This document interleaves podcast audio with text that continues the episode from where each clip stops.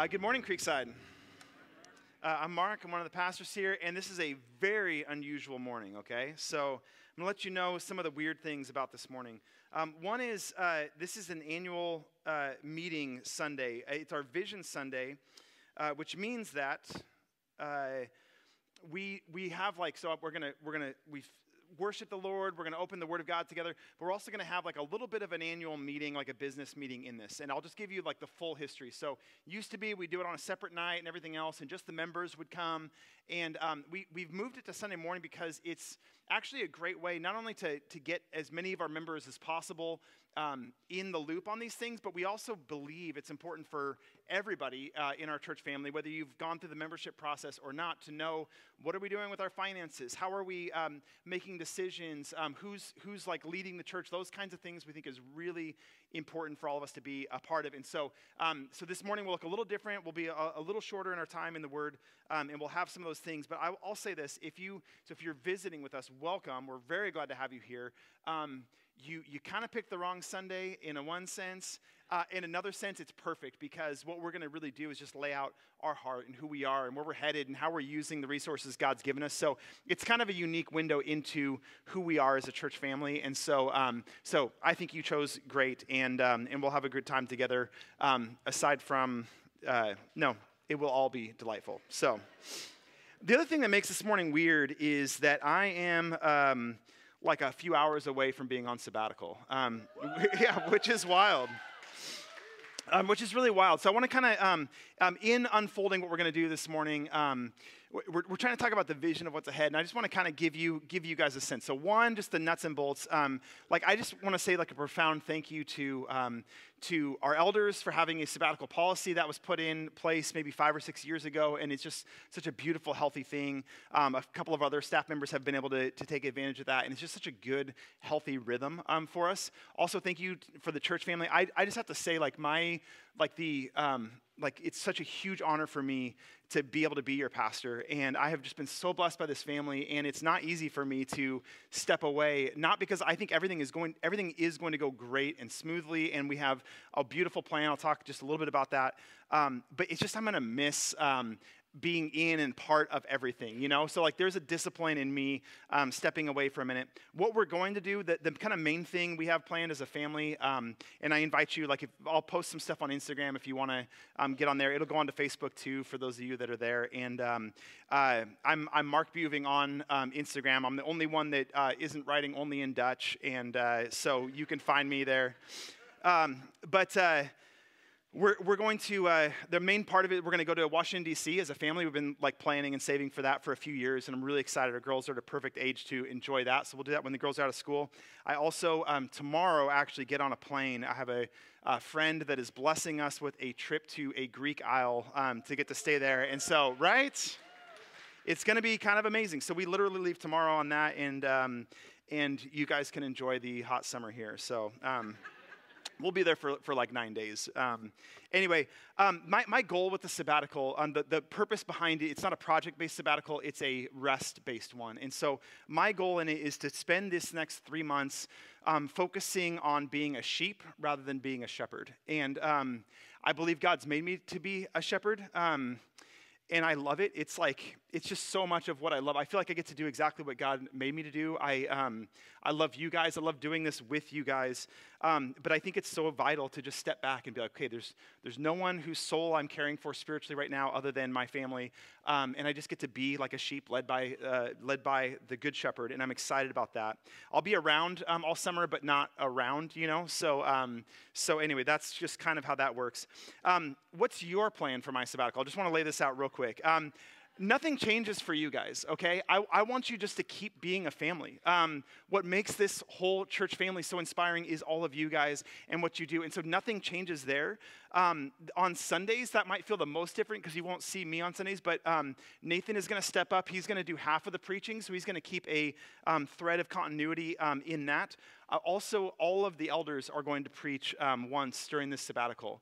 And um, I, I am really excited for you about that. I have to, so I just want to say this. I, every pastor that I've told that that's my plan has been like, ooh, I, I don't know if you want to have uh, non professional people preaching that much. And I said, yeah, I do. I know that because it's a cultural thing, right? Um, you guys aren't here because, um, because you're like, I need a sermon that is just going to blow me away every Sunday. Um, we're here because we're a family, right? And culturally, I'm just so excited for you. The, the elder team we have right now is just so beautiful, and their hearts are so for you guys. And so I'm excited for you to hear what God's put on their hearts. It's going to be a stretch for them, um, but it just really leans into this reality that we are a family. Um, and I feel like it's culturally just putting our money on that. We're a family. And so um, that's, that's what you're going to experience. Um, you're going to be talking through spiritual disciplines all summer. And then when I get back in August, we're going to spend um, at least a year in the Gospel of Mark, just slowly going through a, a, a, book of the Bible and sitting in that. And it's going to be beautiful. If you guys need anything pastorally while I'm gone, um, nothing changes there either. Um, Nathan is here to care for you. The elders are stepping up to care for you. All of our ministry staff are here to help care for you. So just reach out um, anywhere you can, and there's a lot of help for this. I want to give you my um, I want to give you my charge. I'm going to open the Word of God um, to to Ephesians chapter two. So if you want to go there, um, my my charge is this. I don't want to nothing like as we look ahead. Um, Vision Sunday is a great opportunity for us just to kind of say what's God done this last year. Where are we headed? I feel like here's where we're standing right now. God has done beautiful, beautiful things in this church family. Like so such amazing things. We've been through a lot since COVID and all the things that have changed with that. And God, I think, has been giving us this culture of we're a family, we're invested, we belong to each other. The, the, the, the impact that we're having on the community is a relational impact. And it's not big scale, not initiative based, but it's, um, it's pockets and places where we're overlapping lives with the people around us. And so it's all very relational thing. And so we've been in this space. We're going to continue in this for the summer. And then looking out beyond it, um, I want to share a few things along those lines, but it all is all about us together, working together. Um, I, I, read this book called Citizens by Jon Alexander. It's, it's kind of for businesses, but the subtitle of it is Why the Key to Fixing Everything is All of Us. So, writing in the context of businesses, this is what he says Businesses need to become platforms enabling people to undertake purposeful action in the world as opposed to trying to deliver for people without our involvement. It's about, it's about creating structured opportunities for people not just to buy products and services from the business, but to buy into what the business is trying to do in the world super idealistic. What he's saying is um, businesses shouldn't be just selling products to passive consumers, right? It should be let's let's be a, a, a company, a business that is um, enabling people to take action in the world. It needs to be all of us, not just your passive and uh, businesses active in giving you what we think you need, but saying there's something bigger, a greater purpose, and let's let's be a business that empowers that, enables that. Um, I think that's great. I have my huge, huge skepticism for what that would look like as a business. Um, I think businesses are going to be businesses, and that's kind of how that works in a capitalistic society. However, I read that, and it makes me very nervous because what I see in his description of business as like a consumer based thing, we have the products and we hand it to you. I see that as a really unfortunately great description of churches, modern American churches. We have a product and you need it, and we will give it to you, and you will be passive consumers of that product. I think that is how um, churches tend to function. You're here to the extent that you get a product that you enjoy and appreciate. I think that's especially how Sunday morning um, functions in the modern American church. And I think his question to businesses, rather than uh, give the consumers something all from us to you, um, it's saying, what if we get people to buy into this greater thing that we're trying to do in the world? That, to me, is exactly what the church is meant to be. There's something we are trying to do in this world, and I can't do it for you. And no amount of leadership in the church can do it for you. It's something that we can do together, or it won't happen. I think that is, um, that is so much my heart as I step away from this thing, is it, it's never had anything to do with me. Um, it's never really had anything to do with my role other than trying to be someone beating a drum saying, this matters. We matter to each other. Um, what God's calling us into, what he's inviting us into like that is like it's supposed to be there's this vision of the church that god has created that is so beautiful that is so profound. He invites us into that and I, I, want us to believe that it's possible and i want us to believe that it's valuable. I want us to believe that it's better than any other passive consumer model we could take to the whole thing. Um, and so my goal is just to get you to lean in. Let me uh, let me lead you into ephesians 2 The first part of all of Ephesians chapter 2 is this beautiful picture where Paul basically tells the same story twice, okay? He tells the same story twice. And in the first half of the story, the story he's telling um, is this, uh, this thing of we go from um, being dead in our sins to being made alive in God and then sent out into the world because we're his workmanship created to do good works. There's this, in the first half of Ephesians 2, this beautiful story he's telling of our personal redemption where we're dead in our sins Jesus, God intervenes. We're dead. We can't respond. We can't do anything. But God steps in, intervenes, makes us alive. And so, now, therefore, now we are his workmanship. It's a beautiful um, picture. It's how we came to be saved. It's our faith in God. It's the Spirit living in us. Beautiful, powerful. The crazy thing is that in the second half of Ephesians 2, we don't spend as much time talking about this section. Paul tells the exact same story using very, very similar terminology. And it looks like this you were separated. And we'll walk through this in just a second. You were separated. You were Jews and Gentiles separated from each other, and the Gentiles were on the outside. So he's saying the problem is not you're dead in your sins, but you're also you're separated from God's people. But Christ has intervened. He's brought you near through his death on the cross, and now you are together God's building in this whole thing. Same story, same gospel, but told in two different ways with two different emphases. We individually were dead, but God intervened, and so now we're his workmanship sent into the world to do good works. The second part of that story is this beautiful reminder that, yes, we were warring people groups, we were separated from God's people, but Christ, through his blood, died to bring us together, to be this building, this these group of citizens owning a thing together. Um, so the whole point in Ephesians 2 is your salvation matters and your membership in the family of God matters. Um, the Spirit in your soul matters, but also the Holy Spirit in our church family matters. Um, and so let's, let's just kind of see how he unfolds this. I'm not going to go as in depth as I normally do with these, but I want us to see the big themes that Paul is laying out here. So, verses 11 and 12. Therefore, remember that at one time, you Gentiles in the flesh, called the uncircumcision by what is called the circumcision, which is made in the flesh by hands, remember that you were at that time separated from Christ, alienated from the commonwealth of Israel, and strangers to the covenant of promise, having no hope and without God in the world.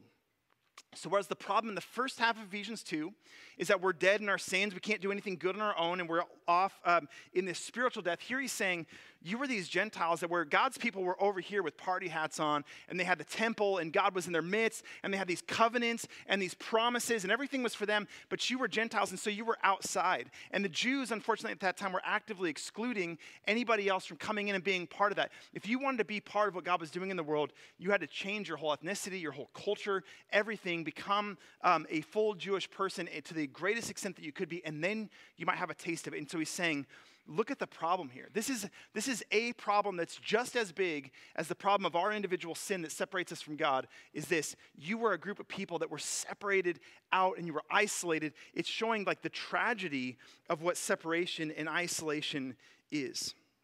The reality is in our spiritual life, so many of us live this way. Like we live like, I will figure out my spiritual life on my own. I don't need the other people. They're just fellow attenders of the same services. They're just um, people that probably believe in Jesus on their own, but I, I can do it on my own, on my own time, on my own rhythms, in the way that I want to. But Paul is painting that attitude, being separated from the body of what God is doing in this world, being separated from them. He's saying, this is a major problem. This is a tragedy. This is a spiritual uh, death, in a sense, to be separated from what God's doing in the world.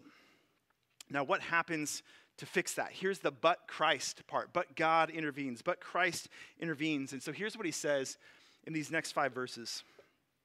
But now, in Christ Jesus, you who once were far off have been brought near by the blood of Christ.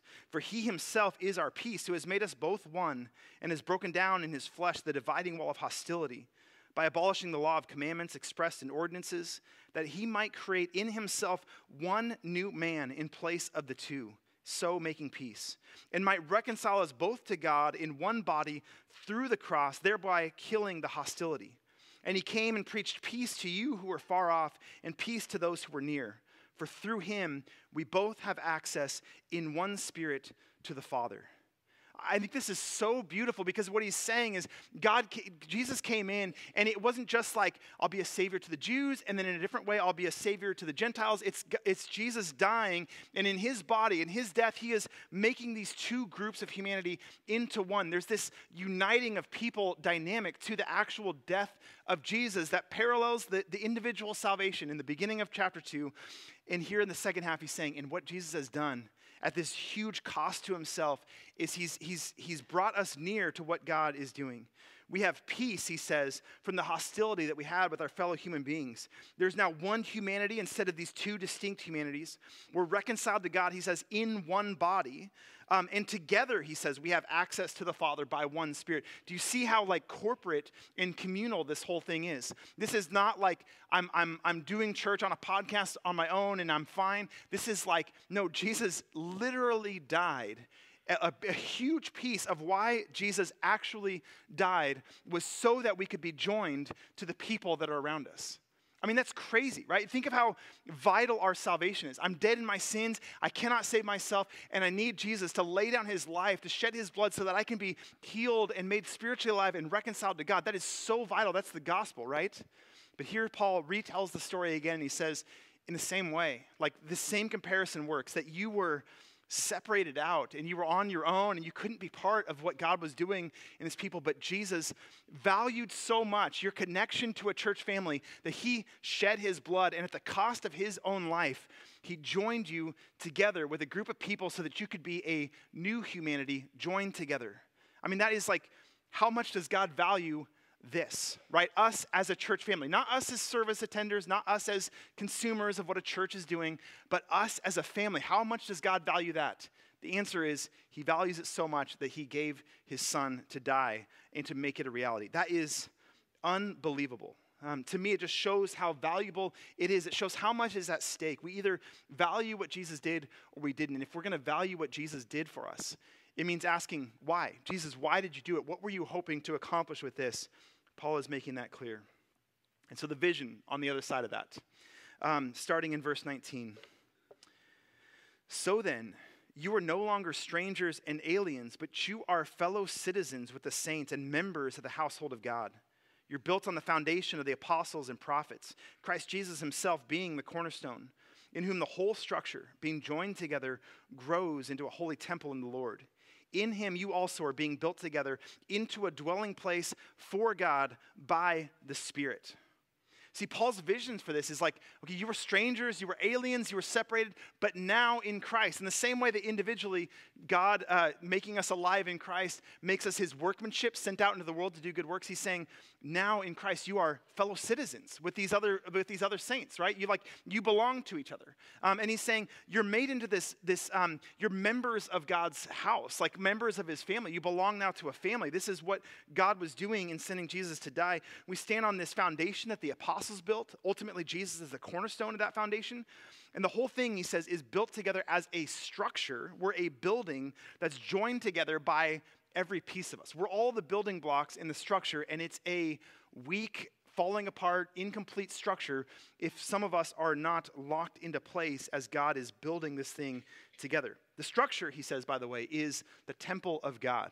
Israel had the temple physically, impressively in the middle of the whole thing where they could see God's glory. And Paul's saying, we, in the New Testament sense, we as the modern church have uh, we are the temple of God. We're built together as this place, this structure where God lives, the temple of God, and God dwells in our midst among all of that. A powerful, powerful picture um, of what it's meant to be for us to be the church together. So, what does this mean? I, I want nothing more than for us to see Paul's vision of what that would look like and say, like all of us say together, I care about that. That sounds amazing. That matters. I believe that that's possible. And let's try to explore, prioritize that, and explore what could that actually look like. I'm, I'm not sure that the world has ever seen what this could actually look like, you know? Especially today, especially today where churches are brands, where churches are trying to get a market share, and we're all just trying to like do our own thing. I, I really believe there's something to what Paul's saying that if we just believed and said, Lord, could you could you show us what that really looks like? Could we believe it and value it enough that we're willing to try to step further into that? Um, like I think we would see some reality to it. This whole thing, I, um, I, I am a very optimistic person in almost every way. Um, but when I when I look ahead, so we talk about Vision Sunday, what's coming next, what's ahead.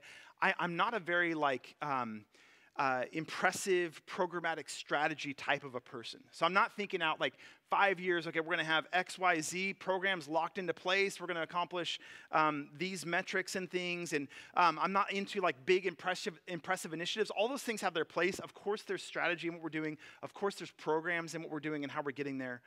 But for me, it's like looking at passages like this and saying, what if we could actually begin to lean into and live like this?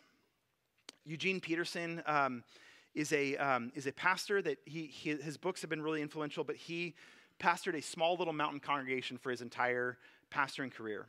Um, he has a book called Working the Angles, where he's trying to call pastors back to uh, the soul of what pastoring is all about. Um, so, listen to how he describes modern American church here. He says, The pastors of America have metamorphosed into a company of shopkeepers, and the shops they keep are churches. They're preoccupied with shopkeepers' concerns, how to keep the customers happy, how to lure customers away from the competitors down the street, how to package the goods so that the customers will lay out more money. Some of them are very good shopkeepers. They attract a lot of customers, pull in great sums of money, develop splendid reputations, yet it is still shopkeeping. Religious shopkeeping, to be sure, but shopkeeping all the same. The marketing strategies of the fast food franchise occupy the waking minds of these entrepreneurs what, what he's saying, and this is really scathing, and I, um, I'm not trying to be um, all judgy of everybody else. This is, this is just what we're all taught ministry is meant to be. And Eugene Peterson wrote this book to try to call pastors back from, hey, hey, it's not marketing, it's not strategy, it's not business, it's church. We're, we're, not, we're not trying to keep a shop and get everybody into it to buy our stuff.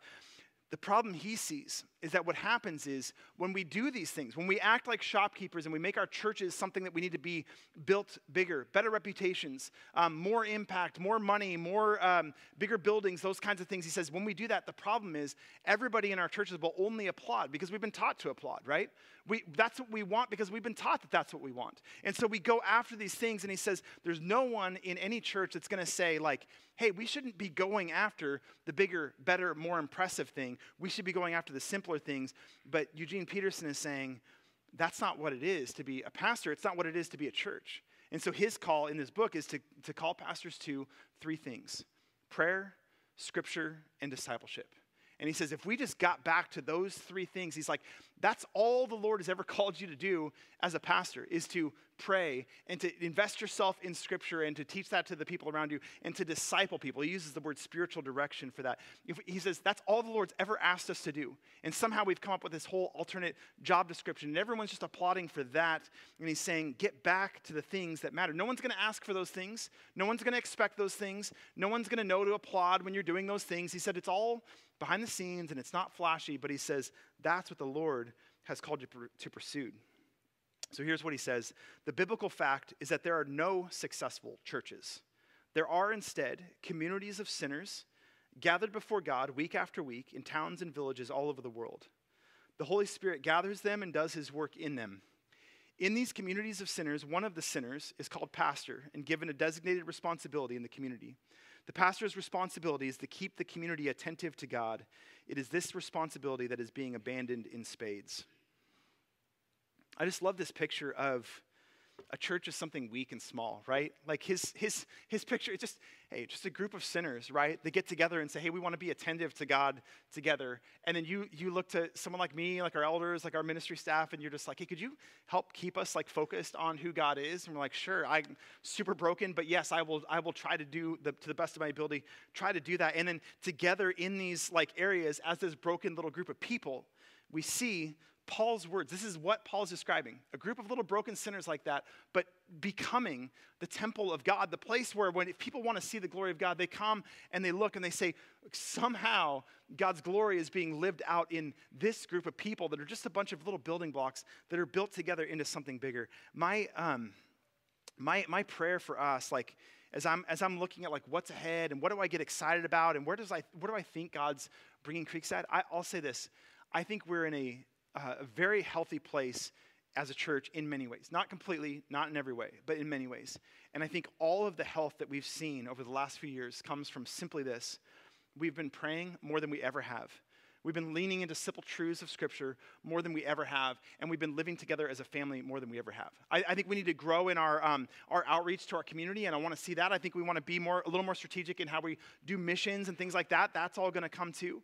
But I think we're at this place where there's just been a lot of humility because there's had to be a lot of humility. And we're in this place where I think we're drawn to something restful, where we, we're saying our whole mission statement is that we want to glorify God by finding life in Jesus together and inviting others to do the same. That's so simple, right? That's so unimpressive. And yet, I'm telling you, to the extent that we've experienced that this last few years, it has been life changing. It's been profound. And I think that's exactly what the church is meant to be. So, looking ahead, where are we going from here? Um, I want us to dive into these things that Eugene Peterson um, says. I want us to start now diving into uh, prayer. I want us to be a prayerful people. I'm going to pray a lot. I'm, I'm building a rhythm into my, uh, my life as I focus on being a sheep rather than a shepherd over the next few months. I'm going to be praying, um, I hope, more than I ever have. And I'm, I'm so excited about what that looks like. I want to invite you guys to do the same be people that are praying. And when I come back in August, um, as we are praying people, um, we're going to do more strategic, more structured, more organized things around prayer in the fall. And I'm really excited to see what that looks like. Um, in the fall, we're going to dive heavier into discipleship than we ever have been. There's pieces moving. I'm really excited. You're going to get invited into being part of what discipleship looks like in a way that's um, more robust than we've seen in the last few years as we're kind of coming back from COVID. I'm really excited about how that simple reality is going to transform us. We're going to lean more into community um, in the fall. Um, and what, as I look ahead, I want us to, to, to be focused on this we are the church, okay? The church isn't Creekside, the church isn't a building, the church isn't a staff. Um, we are the church. So I think we could be a church in the modern definition and never really be a church in the biblical definition of that. And I want us to see and believe this has got to be possible. Jesus died to accomplish us being a building together for the Spirit of God, a temple for the Spirit of God.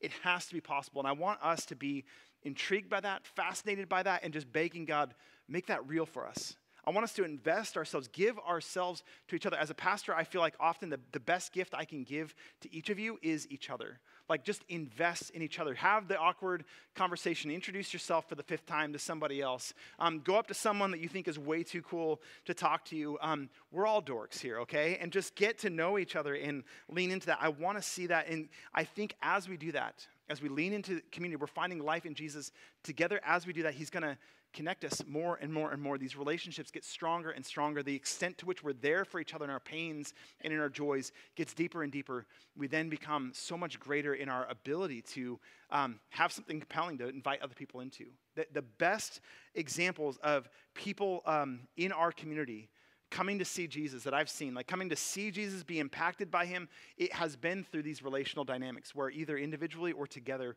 we're just going out and we're blessing people where they live, where we work, um, in our neighborhoods. And I, I just, man, there's so much more there that we haven't even begun to touch. So there's my short, um, my short, heartfelt plea. And, um, and uh, I'm excited for you guys to spend this summer talking about things like prayer and scripture and uh, meditation. Like it's going to be a beautiful, relaxing summer in that sense. And I cannot just wait to come back in the fall and give you guys each like a thousand hugs and, um, and just like dive into this all together. So, um, and then from, from here, so from here, we're going to step into our, um, our annual meeting um, part of the morning. Um, and I just want you to, I want you to hear in all the details. So we'll talk about a bylaw. Nobody cares about the bylaws, but what the bylaws do is they they shape the way that we function together, right? It's like it like sets a cultural expectation of who we are. And so the bylaw change you're going to see is meant to be like, hey, let's get more of our members like involved in the process in speaking into what we're doing together. I think that's beautiful.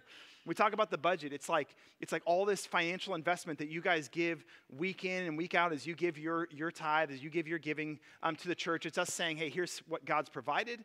Um, here's how we're planning to spend that. So it, it doesn't matter in terms of dollars and cents. It does matter in terms of stewardship, and it matters in terms of um, focus and emphasis and what God's allowing us to do um, through our pooled resources. We're so much better together than we are individually, and that matters in our finances. We're going to talk about the elders who God is, um, just people that God has raised up and, and are leading our church. So um, I want you to, as we go through the business meeting, um, pay attention to the heart in the details of all these things. Let me pray for us as we get ready to launch into that. Lord, thank you so much for this family. Um, thank you that we can be here together. Thank you that we can learn and grow in you. Thank you that we can pay attention to what it is that you're doing. Thank you, Lord, that you died to enable us to be a family together. Lord, I confess that I have zero idea what that really looks like. And I just pray that it would more and more and more become a reality for us, that we'd be touched by this vision of, of being joined together, that we lean into and invest in connecting with each other for the sake of knowing you better and experiencing the life that you offer more deeply. And pray that our community and our world would be transformed as we do that. Uh, be with us, we pray. In Jesus' name, amen.